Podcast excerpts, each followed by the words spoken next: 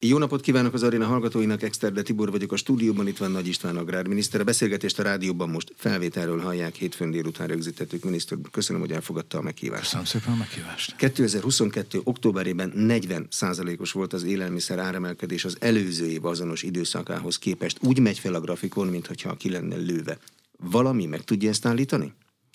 Nagyon remélem, hogy abban a pillanatban, hogy vége lesz a háborúnak, és a világ normális menete helyreáll, abban a pillanatban megfékeződik, és remélem, hogy teljességen mérséklődik is. Ennek mi a hatásmechanizmus? A vége van a háborúnak, ott lesz egy romba lőtt ország. Termelés abban nem lesz. Ez mennyi idő kell, hogy ez visszaálljon, vagy hogyan áll vissza? Ugye ez vegyük ketté. Nyilván, hogy felel, feladatunk és felelősségünk lesz az újjáépítésben hiszen az, hogy ott milyen állapotok lesznek majd a békekötés után, azt elgondolhatjuk, hiszen látjuk minden nap a híreket, és látjuk azokat a képeket, tehát ott nagyon komoly munkánk lesz. Nyilván megindul aztán a termelés a mezőgazdaságban is, az élelmiszerfeldolgozásban is. Ugye ez az egyik normalizálása. Azt remélem, hogy a szankciók felfüggesztése kerülnek, és az a kereskedelem, ami akár az ukrajnai inputanyagoknak a behozatalát tudja jelenteni, vagy akár azoknak az energiahordozóknak a biztonságos hozzájutását tudja jelenteni, amely megfizethető és normális áron lesz, ebben a pillanatban azt nyilván a termékek árában is meg kell jeleníteni. Úgy, ahogy most a drágulás megjelent pillanatok alatt, ugyanúgy vissza is kell építeni majd. De meddig lehet visszaépíteni? Olyan ö, hosszú éveken keresztül a statisztikai hivatal ezt 18-tól jól mutatja, 5-10 százalék között volt az élelmiszer áremelkedés. Alig volt benne nagy mozgás. Ez vissza fog menni 5-10 százalékra, vagy elfelejthetjük a háború előtti árakat? A háború előtti árak szerintem nem fognak visszajönni, mert a világ egy másik állapotában lesz akkor, amikor vége lesz a háborúnak. De hogy a növekedés nem lesz ekkora, abban ezer százalékos biztos vagyok, és az a normális mértékű infláció fog bekövetkezni az élelmiszerek piacán is, mint ahogy a, az élet minden más területén. Hol van az élelmiszerárakban, ha egyáltalán van egy olyan határpont, amikor a fogyasztás csökkentés kezdi el megfogni az árakat. Mendig tudunk nem enni? nem enni, maximum tudunk néhány napig, aztán ebből ö, probléma lesz, de ha komolyan akarok válaszolni, akkor a helyzet a következő. Az élelmiszer lesz pont az utolsó, amiről az emberek még ha valamit megszorítást akarnak magukon, vagy le akarnak mondani valamiről, nyilván az élelmiszer az utolsó. A tudatosság már most látszik kevesebbet pazarlunk, kevesebbet is teszünk csak úgy találomra a táskába, megnézzük, hogy honnan vesszük, megnézzük az árát mindennek. Nem véletlen, hogy az ársapkás termékeknek a fogyasztása az kirívóban magas. Tehát a 2,8-as tejnek a, a fogyasztása az brutális mértékben megnövekedett. Tehát ennek hatása van természetszerűleg. És én azt remélem, hogy ahogy ezek az átdrágulások én azt gondolom, hogy lassan a plafonon vannak. Nincs hova már, hiszen az energiaáraknak az emelkedése beállt, tehát most már tudjuk, hogy az energiaárak hol vannak, tudjuk az input anyagoknak a költségét is, és azt gondolom, hogy az áremelkedések plafonjánál tartunk. Tehát ma, most már ilyen nagy mértékű áremelkedések nem várhatók, mint amik itt addig még a szeptemberi, októberi energiaárak és a szerződéseket meg nem kötötték a termelők, illetve feldolgozók, addig egy, egy izgatott állapot is volt, egy fokozott várakozás volt, egy félelemeteli időszak volt, hogy vajon hogy sikerül megkötni ezeket a szerződéseket, de most már tiszta lappal van mindenki, tehát tudja, hogy mennyi lesz az energiaár. Ezekbe is épülnek a kereskedelembe, és onnantól kezdve nagy, nagy ugrásokra egyáltalán nem számítunk. De az élelmiszer ársapkás termékek rendes piaci áránál van a drágulás plafonja? Vagy minden más élelmiszernél is nagyjából a plafonon van most a drágulás? Ezt Én azt látják? gondolom, hogy minden másnál is plafonon van. Tehát az ársapka megfogta az emelkedést, hiszen van, amit tavaly októberhez állapítottunk meg, van, ami mostani június 30-ai időszakhoz, tehát így van, tehát ezek különböző időpontokhoz vannak kötve. A többi termék pedig nyilván a napi árszinten van. Én azt gondolom, hogy már nagy áremelkedések nem várhatók, hiszen az energia árába olyan nagy ki ugrások már nincsenek, tényleg csúcson vannak. Ott kapjuk, tehát nem nincs indoka annak, hogy óriási 10-20-30 százalékos áremelkedések legyenek. Milyen arányban osztozik a termelő meg a kereskedő az ársapkás termékeken elszenvedett veszteségen? Nyilván nem egészen fekete-fehér, de a szabályozás az úgy szól, hogy a termelőt nem érintheti, hanem mindaz, ami ársapka mindaz a hatás, ami az ársapka jelent, az gyakorlatilag a feldolgozó és a kereskedelem közötti történést kell, hogy jelentse. Úgy is lehet ezt lefogal- megfogalmazni, hogy mindenki értse úgy kell tekinteni az ársapkára, mintha azt a terméket a kiskereskedelem akciózná. Tehát az akciós keretére kell kalkulálnia. Nem bontható föl e, visszamenőleg sem a kiskereskedelem feldolgozóipar, és sem a feldolgozóipar termelő közti meglévő szerződés. Tehát ezért ennek a terhét a kiskereskedelem árrésében kell keresni. A kiskereskedelem árrése számítások szerint meddig elég erre a folyamatos akcióra? Mert az akciók azért akciók, mert nem szoktak folyamatosak lenni. És azt reméljük, hogy vége is lesz ennek. Én azt gondolom, hogy a jövő esztendő derekán valamikor ennek be kell fejeződni, hiszen a háború sem tarthat a végtelenségig. Mindazok a hatások, amelyek ennek következtében is a ráadott, elhibázott szankcióknak a kérdésköre ennek jövőre véget kell érni. És nyilván akkor a normális piaci viszonyokat vissza kell tudni vezetni, vissza kell tudni engedni, és akkor ezek mind realizálódnak. A kereskedő, akinek le kell nyernie az ársapkán termelt veszteséget, mintha folyamatos akció volna, az az összes többi termékére szétterítheti az ott elszenvedett veszteséget? Ezt akadályozza bármi? Nem akadályozza semmi sem. A, egyedül egy dolog akadályozza, ami szerintem fontos. A piaci árverseny. Tehát az, hogy mit akar a kereskedelem. Ritka forintot, vagy sűrű fillért. Ugye azt hiszem érthető, amit mondok. Tehát, hogy az a célja, hogy nála vásároljon mindenki sok terméket sokszor, és akkor azon kisebb árréssel, de mégiscsak összességében többet keres, vagy pedig azt szeretné, hogy nagyot kaszáljon, akkor, ha valaki oda végel betéved, és akkor vesz valamit. Én azt gondolom, hogy a kereskedelem azon dolgozik, hogy minél több vásárlója legyen, és a, ezt az árversenyt úgymond megnyerje. Tehát nem a kirívó nagy áremelkedésekre és az árkülönbözetre hajt, hanem a statisztikák egyértelműen igazolják, csökken a kiskereskedelmek a nyereségessége, tehát hat az ársapka ilyen téren. Kiskereskedelemben hazai, meg nem hazai tulajdonú vállalkozások is vannak. A versenyt ugyanúgy bírják? A szabályok ugyanúgy vonatkoznak rájuk? A szabályok mindenkire vonatkoznak, hiszen az ársapkát mindenütt be kell tartani. Viszont látjuk azt, hogy azon kisboltok, zömmel a 2000 fő alatti településen lévő kisboltok, ahol az áru szegmens is kevesebb. Tehát a sűrű fillér megkeresésének a lehetősége is kisebb, mert Nincs kevesebb. féle termék, amire van, lehetne osztani. Így van.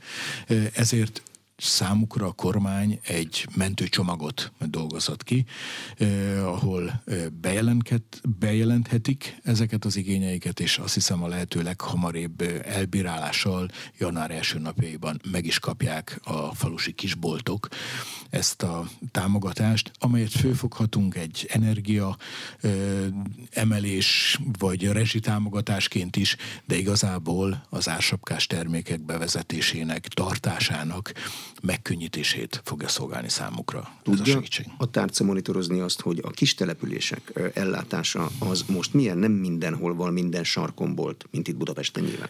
Ez így van.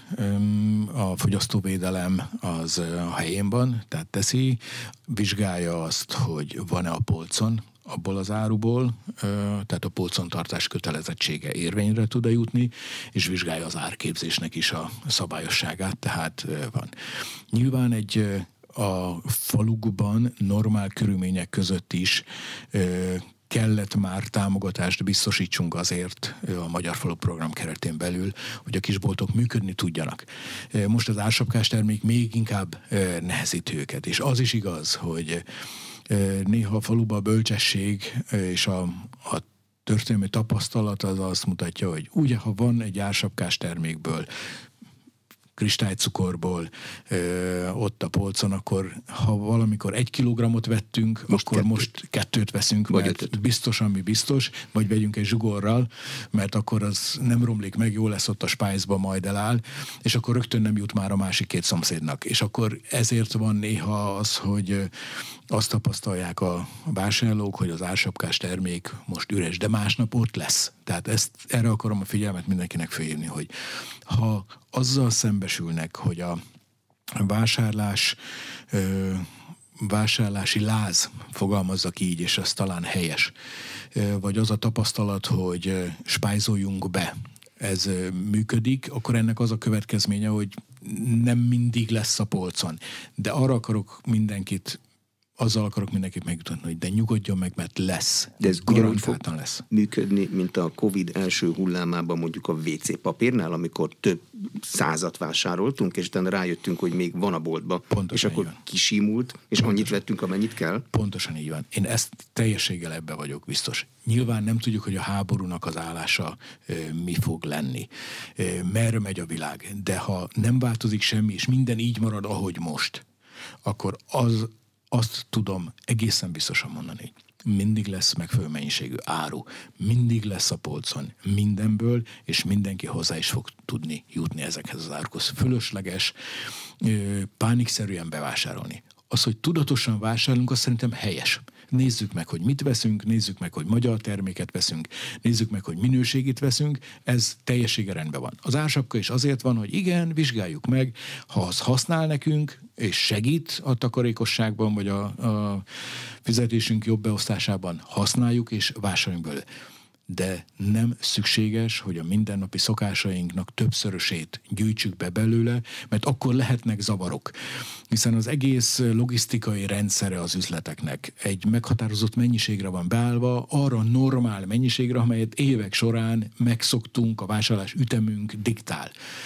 És hát rá hogy most már drága lesz kidobni a fölösleges megromló termékeket. Tehát tényleg úgy vásároljunk tudatosan, hogy azokat tudjuk felhasználni, és azzal a biztonságos nyugalommal tegyük meg, hogy holnap is lesz egészen biztosan az üzletbe áru. Eltelte már az ársapkák különböző csoportjainak bevezetése óta annyi idő, hogy ennek a termelőre gyakorolt hatása az jól mérhető legyen. Magyarán az élelmiszernél nem fordulhat elő az, hogy valamiből hiány lesz? Termelési oldalon már ott? Mivel a termelőt nem érinti magának az ársapkának a következménye, és gyakorlatilag a termelő ugye szerződésben van a hazai kereskedelmi láncokkal, tehát az fölbonthatatlan, mert egy oldalon nem lehet fölbontani. Tehát itt nincs neki hátránya. A másik oldal pedig az, hogy és ott van az export lehetőségig, tehát mindenki tud értékesíteni. És hogyha valamiből meg hiány van, akkor nyilván meg tudunk venni a világpiacról.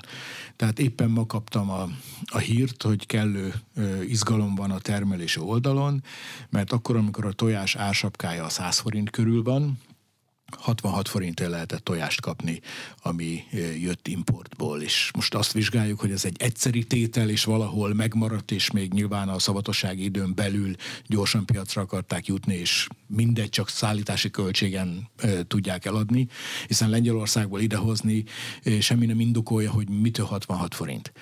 De mindig van ilyen akció, mindig van e, ilyen lehetőség, tehát olyan nem fordulhat elő, hogy több napon keresztül ne lehessen kapni valamilyen terméket. Ebben egészen biztos vagyok. Ugye tojás azért nagyon fontos, mert teljes értékű fehérjét ad az embernek. De azt olvastam a Központi Statisztikai Hivatal honlapján, hogy a tojás termelésünk az nagyjából tíz éve változatlan volumenű. Ennek mi lehet az oka? Most kezdünk rákapni a tojásra, amikor látjuk, hogy mennyire megy föl. Most kéne, hogy több legyen? Ez nagyon egyszerű dolog ez. Amikor a tojás ársapka bevezetéséről kérdeztek a médiába, és én azt mondtam, hogy igen, amikor már 110 meg 120 forint volt, az emberek visszafogták a vásárlásukat. És amikor lejjebb megy a tojására, óhatatlan kialakul egy vásárlási láz, hogy akkor most vegyek, és nem egy tálcával veszek, hanem kettővel. És mert láttam, hogy előző héten mert mennyi láttam, volt. hogy milyen drága volt, és most olcsóbb, akcióban van, úgymond, akkor most veszek. És emiatt aztán persze kialakulhat rögtön egy, egy feszültség a piacon. De mi a magyar termelési háttér?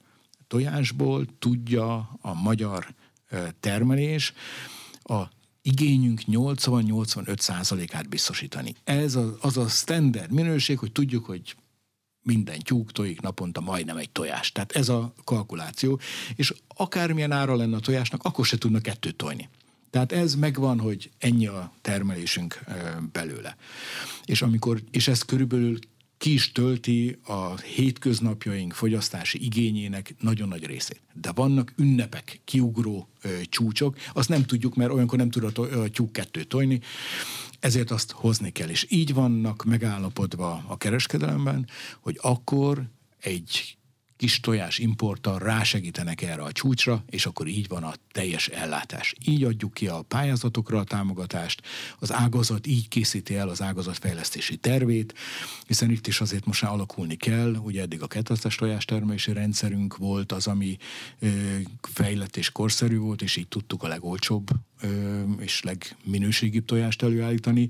Most már majd az Európai Unió szabályra is tekintettel, majd meg kell fontoljuk, hogy nem a ketreces tojás termelést kell támogatnunk, hanem a batériás vagy a mély almos tojás termelési rendszer felé kell elmozgatni az ágazatot, de ezt az ágazat nagyon szépen írja a maga tervében, mi ehhez állítjuk be a támogatási rendszert, és nyilván figyelve a fogyasztói mennyiségi igényeket, ehhez fogjuk az ágazat méretezését is belőni. Egy nagyon fontos egyesség volt, és ezt megtanultam a tojástermelőktől, a kereskedelem és a tojás csomagolók között, mert itt van egy, egy beékelődés a termelők és a kereskedelem közé, ezek pedig a csomagolók.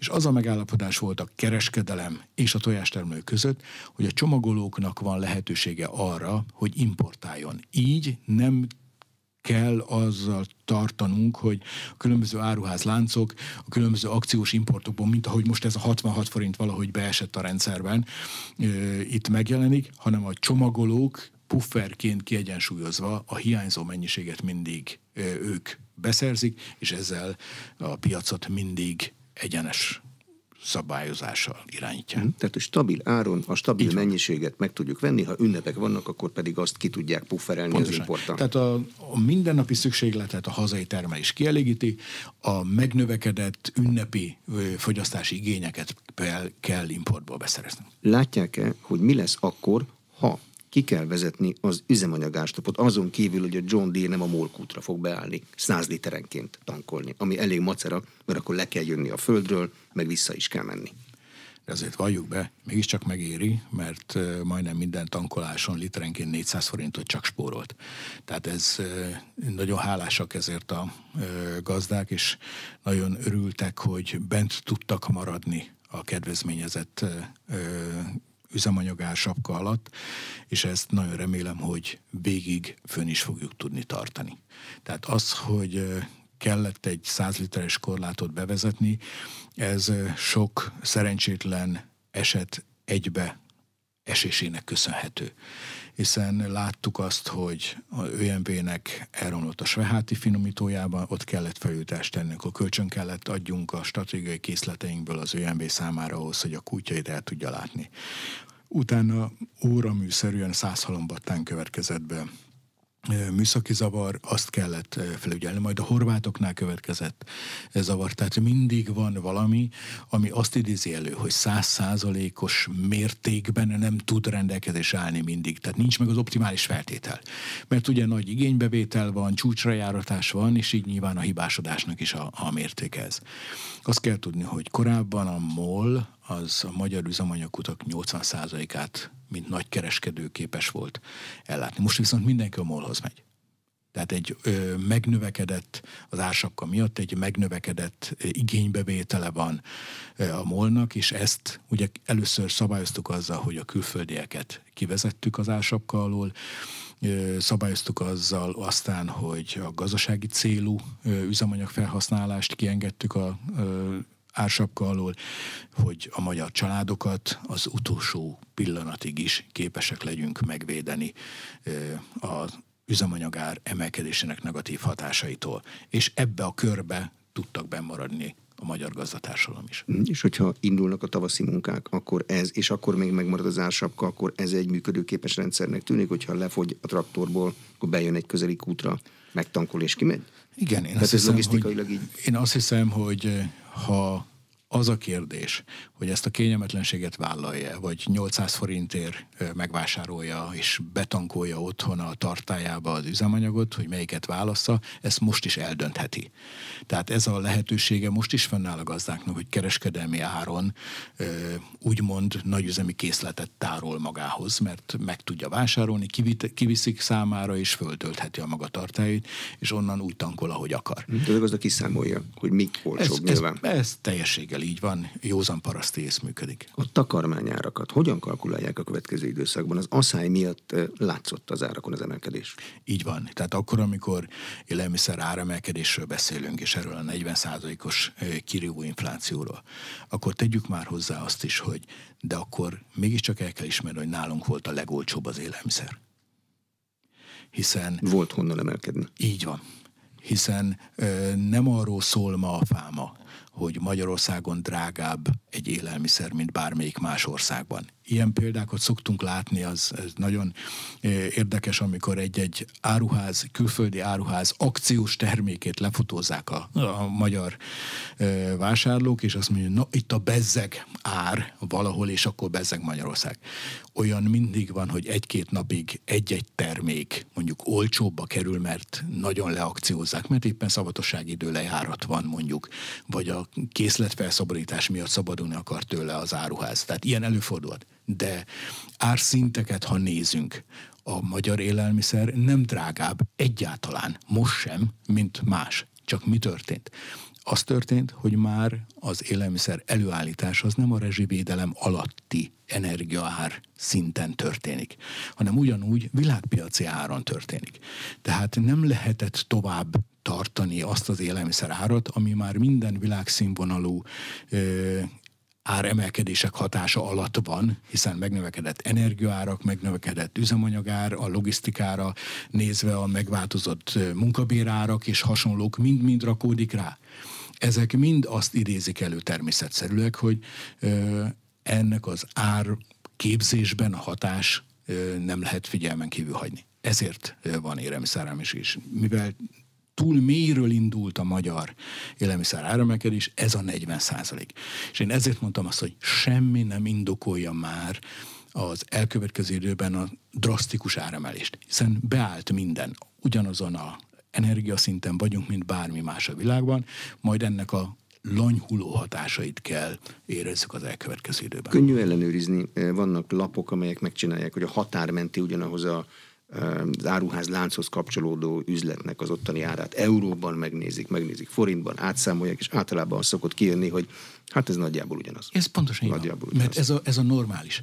Tehát, hogy ami bekerül az előállítás, mivel az, ha most már a magyar élelmiszer előállítás is ugyanazon a technológiai színvonalon zajlik, mint bárhol más a világban hiszen ugyanaz a technológia működik mindenütt.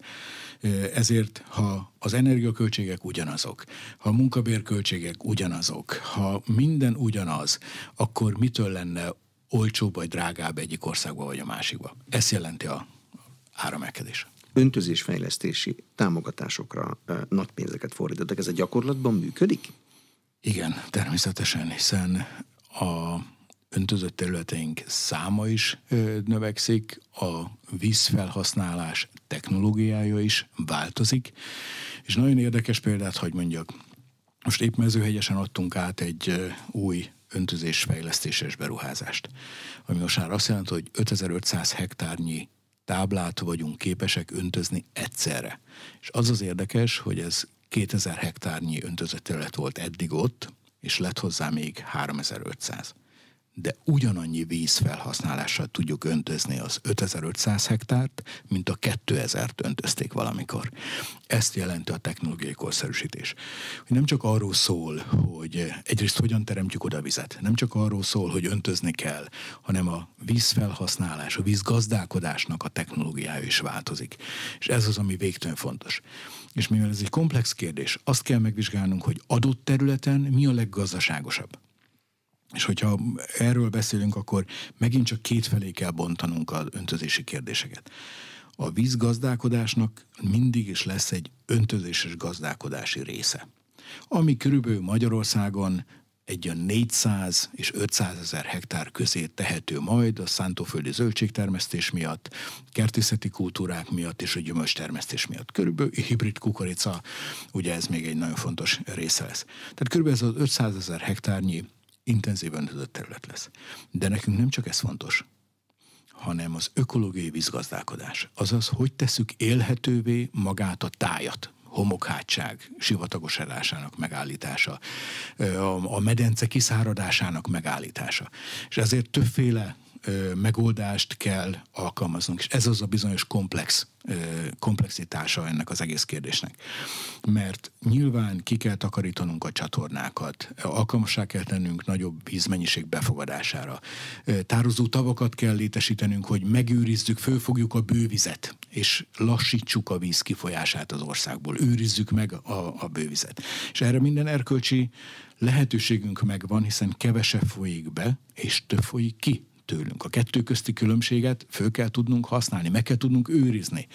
És most ezen dolgozunk, hogy hol létesítsünk ö, új tározókapacitásokat, hova vezessünk csatornákat, amely mondjuk, mint főütőér ö, megnyitja majd az aorta, ö, meg az artériás rendszereket, tehát hogy minél ö, kisebb leágazódásokba majd oda kerüljön a víz.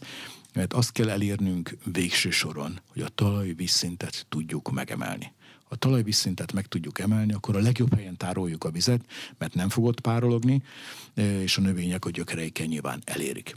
De a tározás az azért is fontos. Egyrészt csökkenti a mellette lévő hőmérsékletet. A párolgása a por képződést csökkenti, megköti a port, a légköri a szájt csökkent. Tehát egy olyan életfeltételt tesz eleve lehetővé, amely a mindennapjainkat nekünk és embereknek segíti. És ezért nagyon-nagyon fontos öntözéses gazdálkodás és ökológiai vízgazdálkodás. Ezért ez külön kell, de mégiscsak egy egységben kell kezelni. És akkor persze egy nagyon kényes társadalmi kérdést is ö, majd föl kell vetni, hogy vitassuk meg a társadalomban, hogy ö, szakmailag nagyon fontos volna a Tiszának a Csongrád alatti ö, alátámasztása, hogy emeljük meg a Tisza szintjét. Mert ha ezt meg tudnánk emelni, akkor a talajvízszintet is tudnánk növelni. Most Randok, a... házak, létesítmények, stégek, csónakok. De ez, ez egyáltalán nem olyan méretű, tehát ez egyáltalán nem így kell elképzelni, nem úgy kell elképzelni, hogy egy fenék küszöböt építenénk a Tisza medrébe, akkor ez képes lenne fél vagy egy méterrel megemelni a Tiszának a víztestjét. Mi történik most? Az történik, hogy Magyarországon kívül mindenütt vannak ilyen létesítmények a folyó medrében. Ezért az üledéket lerakják a Tisza nálunk marja, és a Duna is marja ki az alját, tehát egyre süllyed. És most nem az van, hogy a víz a kapillaritás elve alapján megtölteni a környezet tájat, hanem egyszerűen vákumként hat a mélyülő meder, vákumként hat a környező talajvízszintre. Na ezért van az, hogy csökken métert, másfél métert, akár kettő métert is ö, alföldön a, víz, a talajvíznek a szintje. Ezt nem lehet hagyni. El fogják magyarázni? Az összes mezőgazdasági termelő, aki a Tisza mentén akar termelni, az a szövetségesük lesz. Kit kell még meggyőzni? Meg kell győzni azokat az embereket, akik azt vallják, hogy nem szabad a Tisza vizéhez hozzányúlni, és nem szabad mondjuk megépíteni ezt. Ők azt mondják, hogy akkor tovább gyorsítjuk a medermélyülést és hasonlók. De mindenütt rajtunk kívül, mindenütt meg vannak épülve ezek a létesítmények. Tehát nem lehet hagynunk, hogy mindenki más élvezze a víznek a, az éltető hatását, mi pedig abban a tudatban ringatjuk magunkat, hogy mi vagyunk a legjobbak a világon, és mi úgy óvjuk, védjük, szeretjük a, a Tiszát vagy a Dunát, hogy ahhoz nem lehet hozzáérni. Visszabályozás nálunk nem szakmai, hanem politikai kérdés. Igen. Bele fognak állni ennek a megvitatásába? Úgyhogy ezt... nem szakmai érveket fognak kapni, hanem politikai. Politikai. Ez így van. Ez a veszély ennek. És én ezért mondtam azt, nagyon óvatosan fogalmazva, hogy nem arról született döntés, hogy ez így lesz, hanem arról szeretnék egy társadalmi vitát folytatni, hogy meg tudjuk ezt csinálni. Hozzájárulnak ez támogatható ez, vagy azt mondjuk, hogy még nincs itt az ideje, ezzel várni kell, mert még túlságosan fáj. Bős Nagymarosnak a kérdése, túl élénk bennünk az, hogy ott mit akartak, és túl félünk ahhoz, hogy ebbe belavatkozunk. De azt látjuk, hogy minden tanulmány azt mutatja, hogy a kiszáradás az folyamatos, tehát valamit tenni kell. Most vannak javaslatok, amelyek szintén megfontolásra fontos dolgok, ami arról szól, hogy ugye fogtői gazdálkodás, hogy az árasztásos gazdálkodás. De vannak nagyon merész eh, javaslatok, és szerintem a sokkal nagyobb drasztikus átalakítása a tájnak, mint egy fenék küszöb, amelyek azt mondják, hogy egyszerűen nem kell semmilyen gát a folyókra, hanem ha jön a bővíz, akkor hagy folyjon természetesen szabadon, tehát gyakorlatilag térjünk vissza a folyószabályozás előtti időszakra, hogy amikor árad a folyó, hagy áradjon, a mélyedésekbe hagy maradjon ott, hagy töltse föl a talajt, hogy őrizzük meg a tájban ezt a vizet, ez a szakszava ennek, és akkor majd így lesz jó nekünk. Csak De nem láttuk a kanyarulatokat már rég. Persze, és nem vettük figyelembe azt, hogy ott települések nőttek ki, hogy ott magánterület van, hogy, hogy ott gazdálkodás van, tehát ez, ez egy nagyon kényes és nagyon nehéz kérdés, és nincs meg a win-win helyzet, hogy győznek, mint amikor a lecsapolásnak az érdeke volt. Hiszen amikor lecsapoltunk egy területet, akkor ott termőföldek szabadultak föl, tehát megindulhatott a gazdálkodás. De most sok százezer hektárnyi terület területet kellene beáldoznunk a művelés alól ahhoz, hogy mondjuk az elárasszuk, és az ott legyen. De, hogy segítsük ezt a folyamatot, a tájban megőrizni a vizet.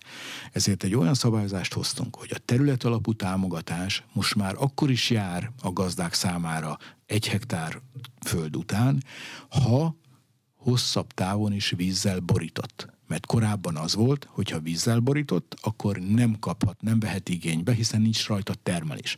De most pontosan termelést elősegítő tényezőnek tekintjük a vízzel való borítottságot, tehát ugyanúgy megigényelhetik hektár alapú támogatást a belvizes területeik után is, tehát ne kelljen gyorsan lecsapolni és gyorsan elvezetni a vizet, hanem hagyd tudjon ott jól leszivárogni és felhasználhatóvá válni kultúra, mezőgazdasági kultúra váltáson kell-e gondolkodni? Szárazság tűrő növények kialakítása, vagy pont az a lényeg, hogy legyen víz, hogy ne kelljen ezen gondolkodni?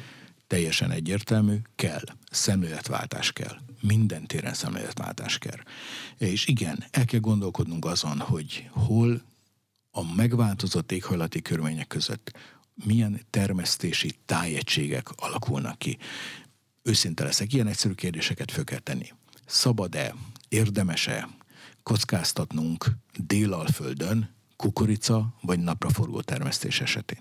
Vagy fontoljuk meg, hogy cirkot termelünk helyette. Vagy fontoljuk meg, hogy tavaszi kalászost termelünk helyette. Amelyik még a téli csapadék miatt biztosan be tud érni az aratás előtt, és még akkor az aszálykár nem. És vigyük mondjuk Dunántúra inkább a kukorica termesztést, ahol nagyobb a csapadékos ö, időszaknak a valószínűsége. Ezek mind-mind kérdések. Hozzá kell nyúlnunk a génbankjainkhoz. A nemesítőknek új ö, tulajdonságokat elő kell hozni, hiszen itt azért volt szárazabb időszak már. Elő kell venni az aszálytűrő fajtákat, hiszen azok ilyen viszonylatban jobban teremnek. És ez az egyik dolog. A másik, hogy a meglévő vízzel is gazdálkodni kell. Azaz, a termelőnek is változni kell. Biztos, hogy mindig kell szántani? Lehetne forgatásos, forgatás nélkül talajművelés, jobb vízgazdálkodási lehetőség. Biztos, hogy el kell vinni a, a száraz anyagot a talajról? Mi van, ha mulcsozást használunk? Nem tud kiszáradni úgy a talaj, nem tudja kiégetni a nap, tehát már eleve a vízgazdálkodás, vagy az a bakteriális viszony, ami a talajban van, akkor túléli az intenzív napsugárzást, ha van rajta egy mulcsréteg. Ezernyi ilyen kérdés van. Nekünk, embereknek kell legelőször változni. De ki fogja elmagyarázni a termelőnek, aki az elmúlt 30 évben időközönként megcsinálta a mészántást, hogy most ezt ne csinálja, mert ez nem jó a talajnak. Azt fogja mondani, apám is így csinált. Ez így van. Na ezért mondtam, hogy a legnehezebb kérdés, és a legfontosabb, hogy mi emberek, mi gazdálkodók tudjunk változni. Óriási feladata van az egyetemnek, óriási feladata van a szaktanácsadóknak, óriási feladata van egyik gazdának a másikra, mert nyilván követik egymást, figyelik egymást, és, és példát kell adni. Mert hogyha nem változunk, akkor a gazdálkodásunk csak csalódás lesz. Tehát nem lehet úgy gazdálkodnunk már, mindig azt szoktuk mondani, mint ahogy őseink. Már azt sem mondhatjuk, hogy ahogy apáink. De én ö, még nehezebbet mondok.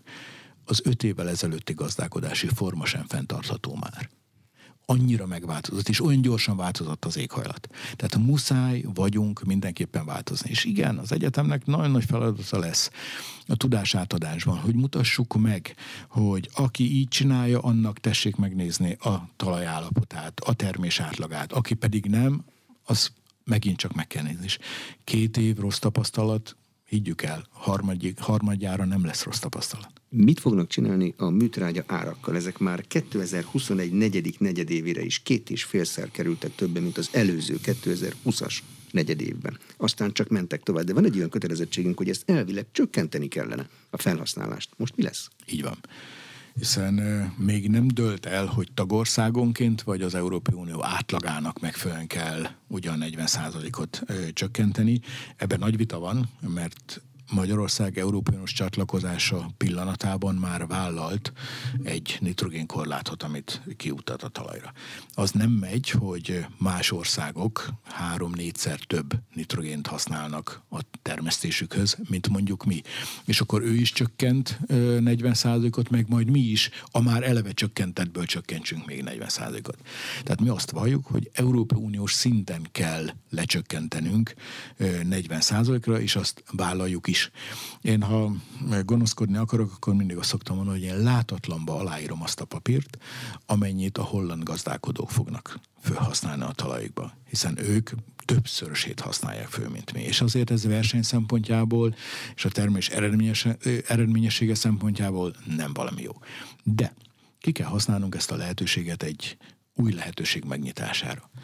Megdrágultak a műtrágyák. Rögtön fölértékelődött a szerves trágyának a szerepe rögtön fölértékelődött azoknak a melléktermékeknek a szerepe, amelyet tápanyag utánpótlásra tudunk használni. Tehát fantasztikus a baromfitrágyából készült ö, új ö, trágyáknak a lehetősége. Brikettezve van, ki lehet juttatni, remek szerves anyag. És igen, át kell gondolnunk, hogy nem lehet szerves anyagot levinni. Nem lehet hogy mondjuk szalma bálával működő erőművek legyenek Magyarországon. Ez bűn a mai klimatikus viszonyok megváltozása közepette. Nem lehet ilyet engedni. De van annyi baromfink, hogy ebből meg lehessen csinálni, meg annyi állatállomány, hogy ebből melegedő szerves trágyát lehessen csinálni? Nyilván nem lehet az összeset pótolni, de ott vannak a baktériumtrágyáknak a, a lehetősége, kiváló találmány, használnunk kell. Ott van a vízőr technológia, amely a vízgazdálkodásnak a lehetőségét segíti. 60%-kal kevesebb víz szükséges eh, ahhoz, hogyha valaki egy ilyen vízőr technológiát használ kicsi pénzbe kerül, és mégis óriási nagyszerű eredményeket tud hozni. Tehát vannak lehetőségeink, ezeket, ezekkel nyilván élni kell. De az, hogy az a megdrágulás, az alternatív megoldásokra késztet minket, ez egyébként jó, mert a szerves anyag, a trágyának a használata sokkal jobb megbecsültséget élvez. Hát valljuk be, szerves trágyánk azért volt eddig is, de legtöbbször mi történt? Inkább ö, biogáz erőművet építettek, és abba használták el a trágyának a, az összes hatását, ahelyett, hogy a földekre kiuttattuk volna érdemes megfontolni és kiutatni a Földre. És nagyon szép és jól működő technológiák vannak már. És én ezt remélem, hogy sokkal természetszerűbben fogunk tudni gazdálkodni. És persze a fő megoldás majd az lesz, amikor a földgáz ára normalizálódik, és abban a pillanatban, hiszen a kettő százszázalékos korrelációban van egymással, abban a pillanatban a műtrágyák ára is visszakerül arra a normális szintre, ami még elfogadható. Növényvédőszer felhasználásnál ugyanez a szabály legyen egy európai átlag, és azt mi tartjuk? Ez pontosan így van, és ráadásul még előrébb is vagyunk. Hiszen azzal is, ha meggyorsítja a folyamatot, még jól is járunk. Mert mi történik most? Az történik, hogy a drónos növényvédelem az olyan lehetőségeket tár föl, olyan ö, precíziós technológiák vannak, a szipók a kikészítése, annak a műszaki megoldása. Egy tizednyi vegyszer mennyiséget tud úgy felhasználni, hogy ugyanazt a hatást eléri, mint a tízszeres mennyiséggel. Ezek a nagy lehetőségek. Jó, de ez nem science fiction Magyarországon? Ez van már, nem. Van már olyan, aki nem. ezzel foglalkozik, cégek, akik azt mondják, hogy tegnap, ma ezt a táblát, holnap azt, a, azt Természetesen. Tehát a e, próbaüzemben fogalmazhatok így, hiszen a drón szabályozásáról szóló törvénynek a vitája, előkészítése, megalkotása az most zajlik. De már próba jelleggel több ezer hektáronban e, ilyen növényvédelem. És valljuk be, tehát nem csak a drónoknál, hanem a szántóföldi növényvédelemnél és az új gépeknek a kiképzése már annak a szipókája, az már önmaga is akár 20-30 százaléknyi megtakarítást el tud érni, ugyanolyan hatásfokkal, mint a régi technológián, ahol itt csurgott, ott csurgott, az volt a lényeg csak, hogy valahogy működjön, hiszen a műszaki ellenőrzését is csak néhány évet tudtuk lehetővé tenni, és akkor lett előírás, hogy vizsgáztatni kell ezeket a növényvédőszer kiuttató gépeket, hogy nem érgezzük fölöslegesen a talajt. De ma a termelő ki tudja számolni, hogyha átáll egy ilyen megoldásra a növényvédőszer terítésnél, akkor ez 5-10 év alatt megtérül neki? Abszolút. Hát, ö, azt gondoljuk, hogy a drónos növényvelem hú, milyen drága lehet. Akkor én most ezt elárulom. Egy hektárnak a kezelése 7 ezer forint. És úgy, hogy a gazdának nem kell csinálni, ott nem kell semmit, és ezt én ebbe látom az igazi potenciált. Kialakul majd egy új szolgáltatói réteg, vállalkozás. És azt mondom, ahogy az állatorvosnak lesz körzete, úgy lesz a növényvédők vagy növényorvosoknak is egy ilyen körzete. Fővállal néhány ezer hektárnyi területet, megmondja, hogy ő ezt termel, és a növényvédő szakember pedig vállalja ennek a növényvédelmi eh, ellátását. Éjszaka kimegy, a GPS koordináták szerint beprogramozza annak a táblának az adatait, a drón gyönyörűen taposási kár, mellé sodródás nélkül, a beporzók veszélyeztetettsége nélkül kiutatja azt a szermennyiséget, amennyire éppen szükség van. Ha góc kialakulás van, akkor csak a gócot kezeli, hiszen a műholdról lehet látni, hogy hol van elváltozás a táblán, akkor csak ott szünteti meg. Tehát akkora lehetőség van a precíziós technológiában, amely önmagában meg tudja oldani a növényvédőszer és a műtrágya csökkentésnek a kérdésköreit. Elfogadták a közös agrárpolitika stratégiai tervét, ez az Európa Unió közös költségvetésén belül a kap a legnagyobb falat. E, Ez a pénz most akkor jön? Igen, ezt nagyon nagy örömmel tudom jelenteni mindenki számára. Elfogadták, lezártuk, aláírták, elküldték. Ez a folyamat lezárult, tehát 2027-ig a magyar termelők számára az agrárfinanszírozás a közös agrárpolitikából biztosítva van. És hogyha ehhez hozzáteszem, hogy a magyar kormány pedig hozott egy olyan történelmi léptékű döntést, amely azt jelzi, hogy a vidékfejlesztéshez nemzeti társfinanszírozást biztosít a maximális mértékben, azaz 80% van. Ez azt jelenti, hogy a kettes pillérben rendelkezésre álló forrás 80% át a magyar nemzeti költségvetésből biztosítjuk. Nincs más ilyen európai ország. És Ez a pénz is ott van a költségvetésben. És ez is minden rendelkezésre áll 2027-ig, tehát az agrárköltségvetés, az agrártámogatások a magyar gazdák számára abszolút biztonságban vannak. Ez volt az első program, amit az Európai Unióban sikerült eh, jóvá hagyatnunk, és elfogadtatnunk, és bízunk benne, hogy a többire is előbb-utóbb sor kerül. Ez a két pillér, amihez most akkor hozzáférünk, ez hogy van dedikálva? Ebben mennyi a környezetvédelem, mennyi a közvetlen termelés támogatás? Mi ennek a rendszer? Mondom, ugye a közös agrárpolitika kettő pillérből áll. Az egyes pillér a területi alapon járó támogatásoknak összeg, ez az a bizonyos föld alapú támogatások. Ez szintiszta Európai Uniós forrás. És ez jut leginkább, legbiztosabban mindenki számára oda, és ezért is csoportosítottuk át a kettes pillérből a 20%-ot ide az egyesbe, ezt mindenki megteheti. És itt a következőkről szeretném tájékoztatni a, a közvéleményt. Nagyon vigyázunk arra, hogy a legkisebbeket tudjuk megóvni. Ezért átlagosan minden hektár után 147 eurót fogunk tudni fizetni a gazdálkodók számára.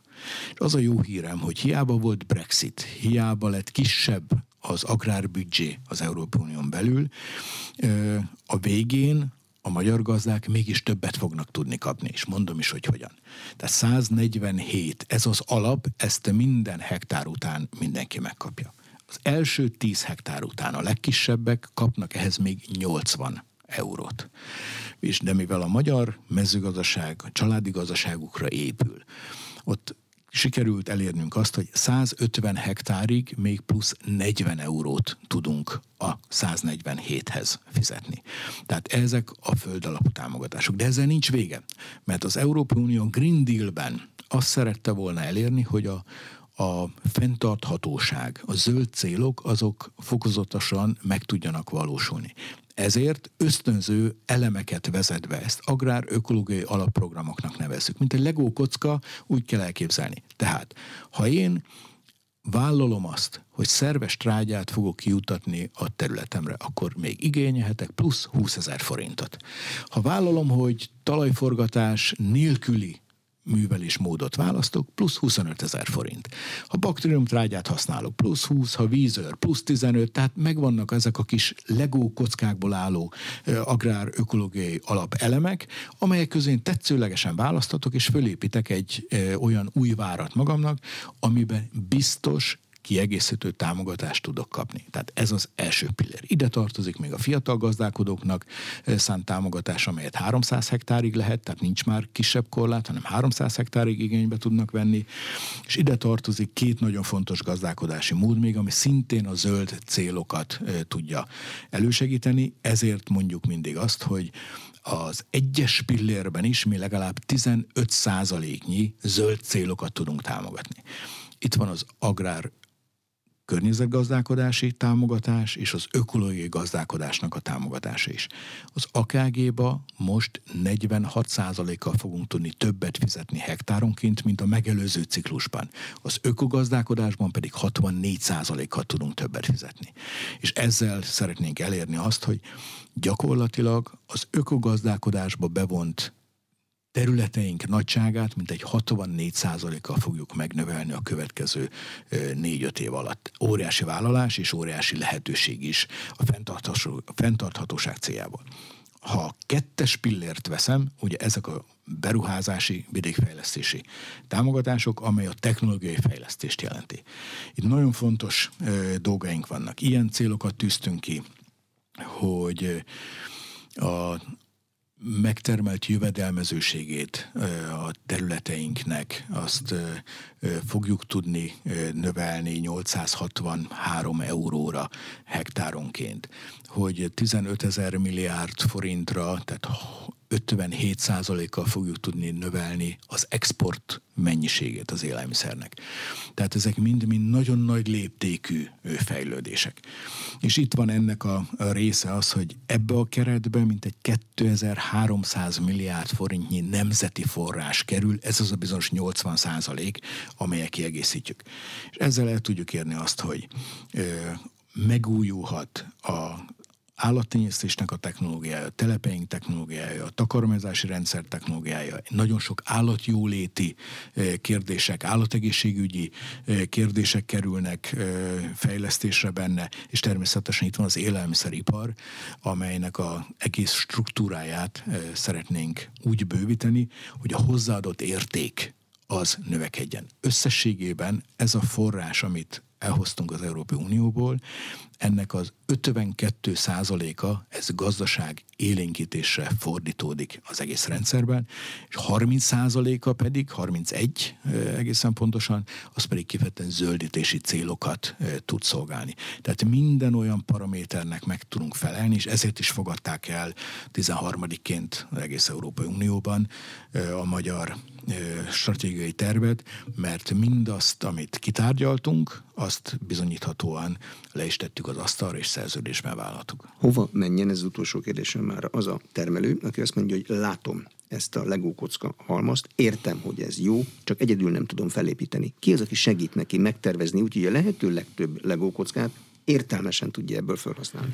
Erre szolgálnak, ennek több lépcsője van. Erre szolgálnak a most zajló fórumok. Megyünk megyéről megyére, alkalomra alkalomra, ahol magyarázzuk a gazdáknak és hívjuk fel a lehetőséget. Nyilván jön a tavasz, addigra kiadványokat is megjelentetünk.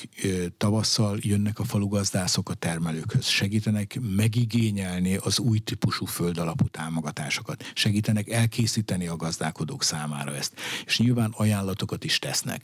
És az adott térségben lévő falugazdász tudja, hogy mi adottságok vannak, és eleve azokat az agrár ökológiai alapelemeket fogja ajánlani a gazdálkodóknak, ami ahonnak a gazdálkodónak tervszerűen és rendelkezésen rendelkezésére áll. És ettől vagyok én nyugodt, hogy még időbe el tudtuk fogadtatni. Van időnk arra, hogy megcsináljuk az informatikai hátterét, hiszen itt beadás van, elektronikus úton kell, és készítjük föl először a szaktanácsadókat, falugazdászokat speciális tanfolyamokon, illetve a gazdálkodókhoz pedig megyünk személyesen, majd pedig jönnek a falugazdászok és a szaktanácsadók is. Tehát így megy a tudás átadása végig a rendszeren, mert a 27-ig tartó közös agrárpolitika stratégiai tervében lehetőségek vannak. Lehetőség a magyar mezőgazdaság versenyképességének növelésére. Lehetőség a fenntarthatóság, a zöld célok elérésének kérdésében. Lehetőség a több jövedelem megszerzésére. Lehetőség a generációváltásra. És egyszerűen ezért is nevezzük, ez a lehetőségek költségvetése. Hozzá kell segíteni a gazdákat ahhoz, hogy élni tudjanak ezzel a lehetőséggel. Köszönöm a tájékoztatást. Az elmúlt egy órában Nagy István agrárminiszter volt az Inforádió arénájának vendége. A műsor elkészítésében Illis László felelős szerkesztő és Módus Márton főszerkesztő vett részt. A beszélgetést a rádióban most felvételről hallották, és az infostart.hu oldalon is figyelemmel kísérhetik. Ha érdekesnek találták a beszélgetést, akkor kérem iratkozzanak fel az Inforádió YouTube csatornájára. Köszönöm a figyelmet, Exterde Tibor vagyok.